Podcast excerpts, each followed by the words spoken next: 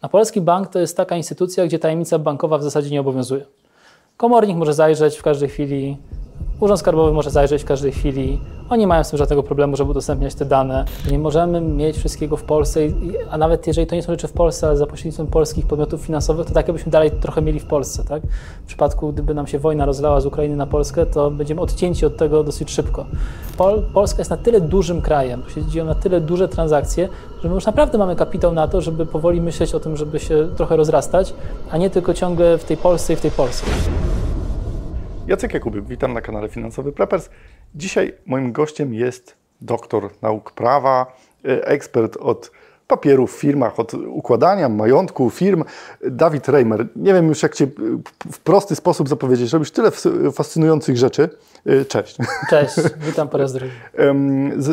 Widzimy się jeszcze raz. E, wcześniej rozmawialiśmy o bardzo fajnej historii, która jakby od milionera do zera, jeżeli tego nie oglądaliście, to polecam. I tam mówiliśmy o tym, jak się zabezpieczać, jak, jak układać swój portfel i idąc z myślą portfela takiego rodzinnego, inwestycyjnego, zadam Ci pytanie, bo jakby masz bardzo szeroki obraz i, i, rozumiesz spółki, które są w Australii i w Niemczech i w Wielkiej Brytanii i, i, chyba jeszcze w RPA, jeżeli dobrze pamiętam, jakby wszystkie te sprawozdania rozumiesz, wszystko co tam się dzieje. I czy Polska jest takim dobrym miejscem do inwestowania? Co, odpowiem tak, no, jak nas wpuszczali do Unii Europejskiej Niemcy i Francuzi, to uznali, że pewnie nawet to jest ciekawy rynek, tylko trzeba mieć jak stąd wypłacić pieniądze za darmo. I oni sobie to zagwarantowali na samym początku, czyli jest coś takiego jak e, Parent Subsidiary Directive, przepisy unijne, które powodują, że transfer dywidend z Polski do spółki matki, e, a w domyśle to są spółki niemieckie i francuskie, ma być zwolniony z opodatkowania. I oni z tego korzystają. Pytanie, czemu my z tego nie korzystamy, e, bo chyba w ogóle nie wiemy, że, że tak można. Okej. Okay. To ja też e, pracuję z różnymi ludźmi i e, często oni dzwonią z innych zagranicznych numerów, czy to jest Malta, czy Dubaj, czy Urugwaj. E, przylewają też środki z różnych kont. Ostatnio to były modne bardzo Czechy. Mówią, że tam idzie właśnie dywidenda i z tamtych spółek robią zakupy. I jestem, jakby chyba, chyba nasze spotkanie byłoby źle zaczęte, jakbyśmy nie zaczęli od jakiejś historii, która ma nam zobrazować problem i powiedzieć y, y, o korzyściach, y, bądź znaleźć nam, pomoże nam znaleźć jakieś rozwiązanie. Na pewno taką historię masz i jesteś w stanie przytoczyć, co, co się zadziało. Mam historię z tego roku, także świeża sprawa. E, mówimy o dużej inwestycji sportowej realizowanej w Polsce. E, jest budowa e, tych obiektów sportowych, jest generalny wykonawca. Wiadomo, żadna budowa w Polsce się nie skończyła jeszcze w terminie, więc tutaj mamy to samo, czyli generalny wykonawca spóźnia się z wykonaniem w pierwszym terminie, dostaje drugi termin, spóźnia się z wykonaniem w drugim terminie. Ostatecznie inwestor się irytuje i wyrzuca e, generalnego wykonawcę z budowy. I po jakimś czasie jest zdziwienie u inwestora, bo przychodzi mała paczuszka z sądu, a w tej paczuszce jest nakaz zapłaty na tam około 4 miliony złotych I dzień później przychodzi komornik, który dzień dobry zabiera te 4 miliony, bo takie przepisy teraz mamy, e, a, a, nasz inwestor jeszcze nawet nie mógł powiedzieć ani A, ani B, ani kukuryku, tak? Czyli generalnie on się właśnie o tym dowiedział, ale też następnego dnia dowiedział się, że nie ma pieniędzy. E, I takich rzeczy w Polsce może zadziać się kilka. To są nakazy zapłaty, to mogą być jakieś postępowania zabezpieczające w sądach, Urzędy skarbowe mogą e, teraz od tego roku na kliknięcie Enter podejrzeć sobie, co mamy na rachunku, a na drugi Enter to zablokować. Więc generalnie to już nie jest pytanie e, o to, czy tutaj warto inwestować, czy nie warto inwestować. To jest konieczność, żeby tu nie mieć wszystkiego. To znaczy, jeżeli prowadzimy biznes, to e, w przypadku naszego inwestora brak tych 4 milionów zabranych z dnia na dzień spowodował, że ta budowa stanęła. Wpadł w gigantyczne problemy płynnościowe.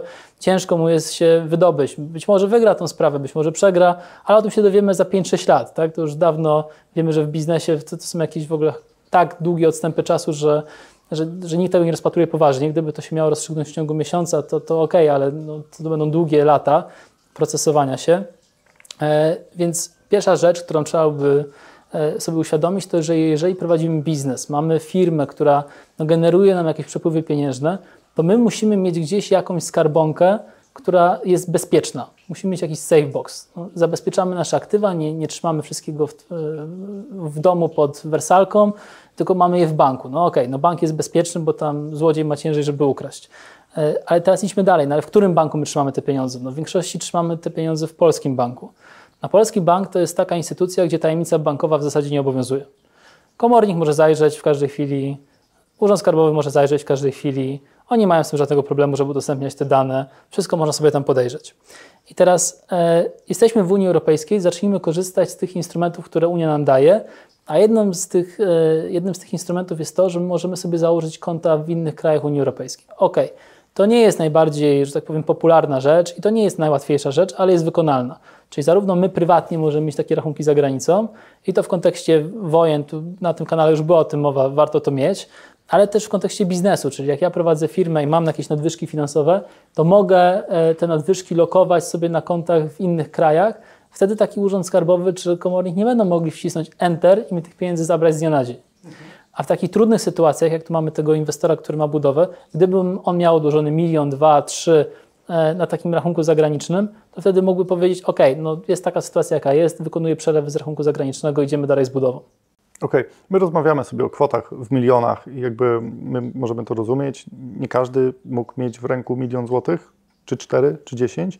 I y, okej, okay, no, jest taka sytuacja, że to się zdarza w innych sytuacjach, bo mój kolega miał taką E, taką historię, że rozwodzi się z żoną, e, sąd zasądził alimenty, zanim on dostał list, to już komornik mu zajął pensję i teraz jeszcze pobiera procent od tego, że e, pobiera mu alimenty, on jeszcze nie wiedział, jak go zajął, nie? więc to działa bardzo szybko, rzeczywiście to się zmieniło, ale jaka jest taka skala, że przekraczamy pewien próg, E, kwotowy, w której możemy myśleć, żeby to się opłacało, bo jeżeli mamy nie wiem, 10 tysięcy i chcemy zainwestować, to prawdopodobnie optymalizacja przez y, Panamę nam za bardzo nie, nie pomoże, nie? A, y, bo więcej wydamy na, na list do prawnika, a z drugiej strony co, co, może, co możemy zrobić z jaką kwotą, nie? przy jakich kwotach musi, powinniśmy zacząć o tym myśleć że koszty takie e, gdzieś tam przejścia za granicę z rachunkiem takim indywidualnym, prywatnym są praktycznie żadne.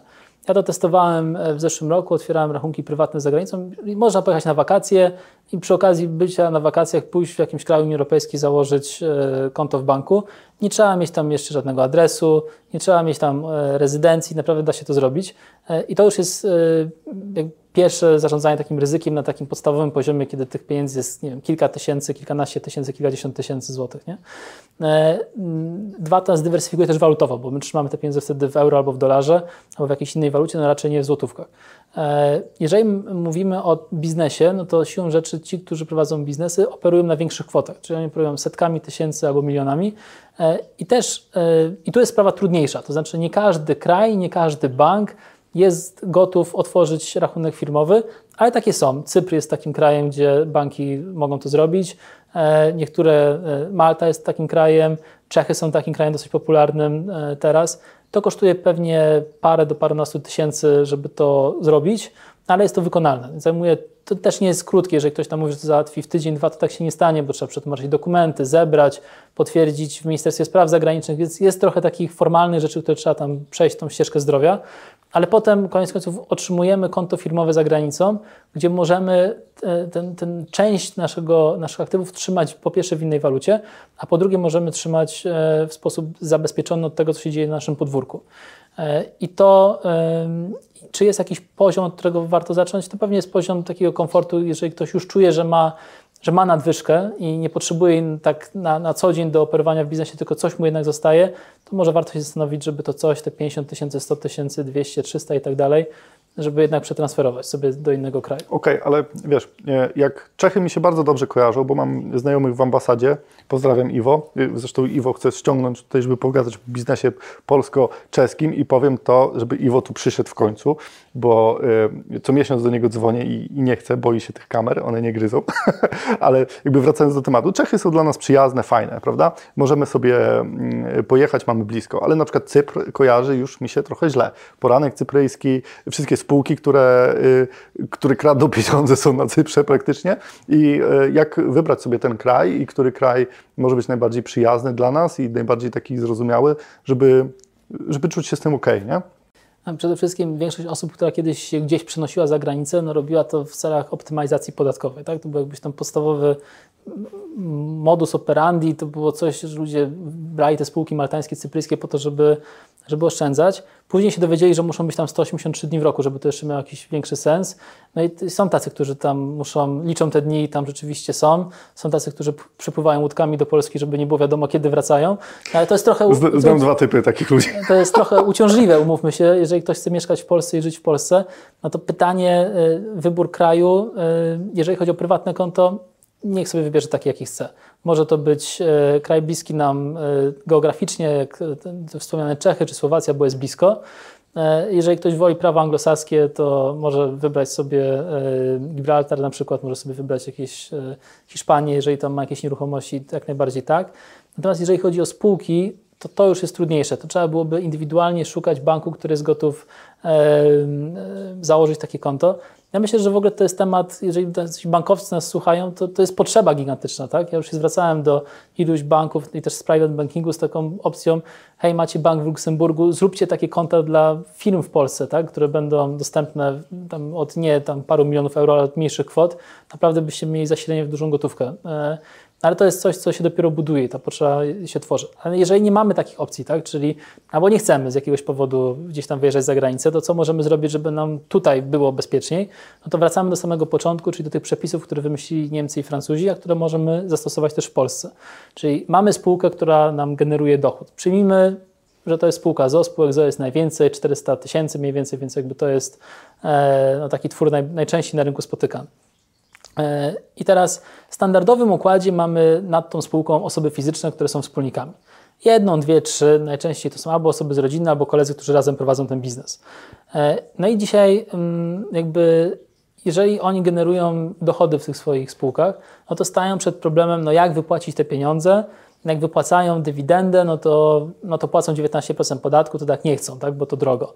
No, tworzą jakieś działalności gospodarcze, które wystawiają faktury na te spółki, no to jest jakieś tam rozwiązanie, no ale po Polskim Ładzie już nie wiem ile zero, dochodzi nam tam podatek 5% składki zdrowotnej, 4,9 dokładnie, plus przy większych kwotach danina solidarnościowa 4%, więc to też już takie trochę średnio opłacalne.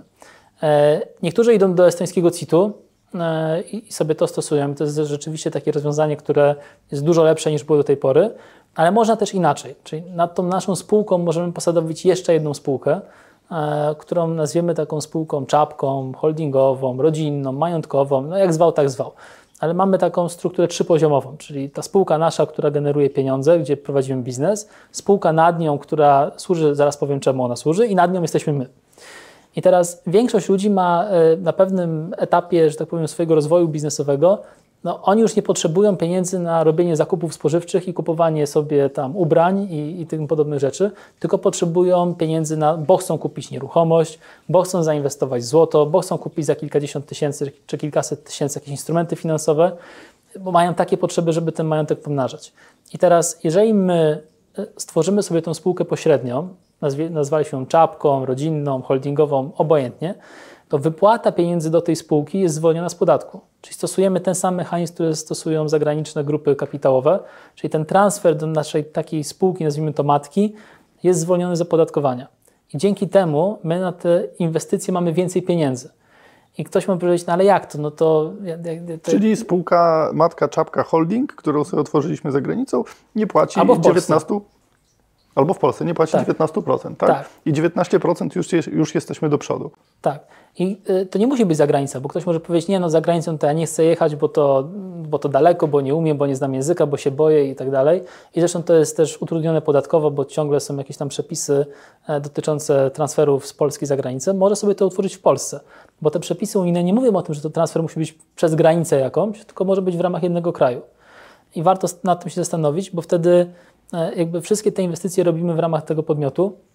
E, I jeżeli my mamy taki problem, bo wracamy do początku, czyli naszego inwestora, który tworzył to centrum sportowe, gdyby on miał taką spółkę, tą czapkę, tą holdingową NAD, gdzie by sobie kumulował pieniądze, to wówczas komornik nie mógłby mu zająć tych pieniędzy.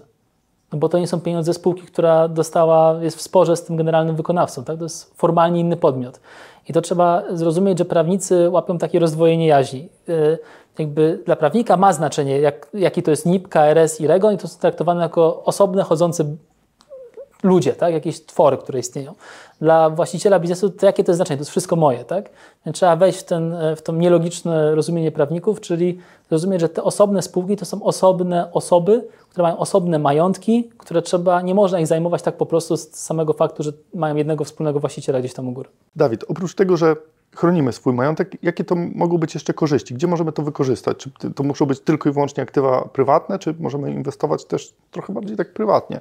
Inwestowanie, bo to jest też wiedza nie jest taka powszechna. Spółka ZO może być założona w każdym prawnie dopuszczalnie celu. Nie musi być założona w celu prowadzenia działalności gospodarczej. Czyli na przykład jeżeli ktoś ma taką potrzebę, żeby kupić swoim dzieciom po mieszkaniu, e, to nic nie stoi na przeszkodzie, żeby kupiła to spółka. Tak? To nie musi być kupione na osobę fizyczną. To może być tak, że spółka kupuje, trzyma to, żeby to zyskiwało na wartości, a w międzyczasie korzysta z tego członek najbliższej rodziny. To, to jest dopuszczalne.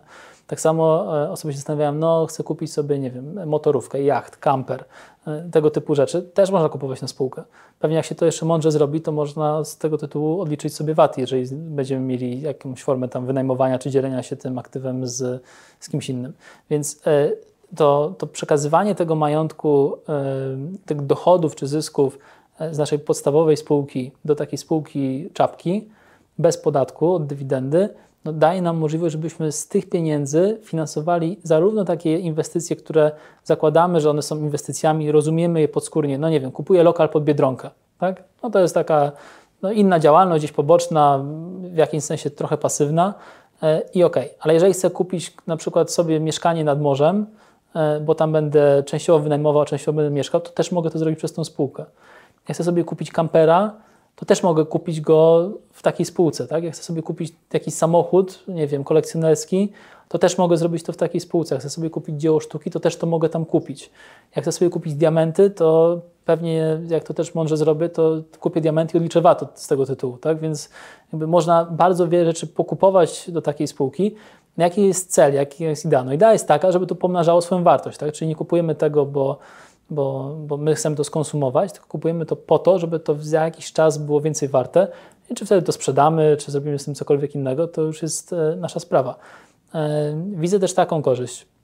Dajmy na to, mamy tego klasycznego głowy rodziny, ojca, który prowadzi biznes, jemu idzie dobrze i w pewnym momencie coś zrobił źle, tak? Musi za coś zapłacić, musi, ma jakąś sprawę w tym sądzie, nie wiem, dostał jakiś ten nakaz zapłaty, cokolwiek innego no to on wtedy może tą spółkę komuś przekazać, tak? Może przekazać ją e, swoim dzieciom, swojej żonie, a nawet swojej partnerce, bo to nie musi być żona, tak? E, I, i to jest wykonalne i to nie robi się za pomocą darowizn. Tak, jakby... o, ty, o, tym szerzej mówiliśmy w poprzednim odcinku, do którego zachęcam i zlinkujemy go w komentarzu.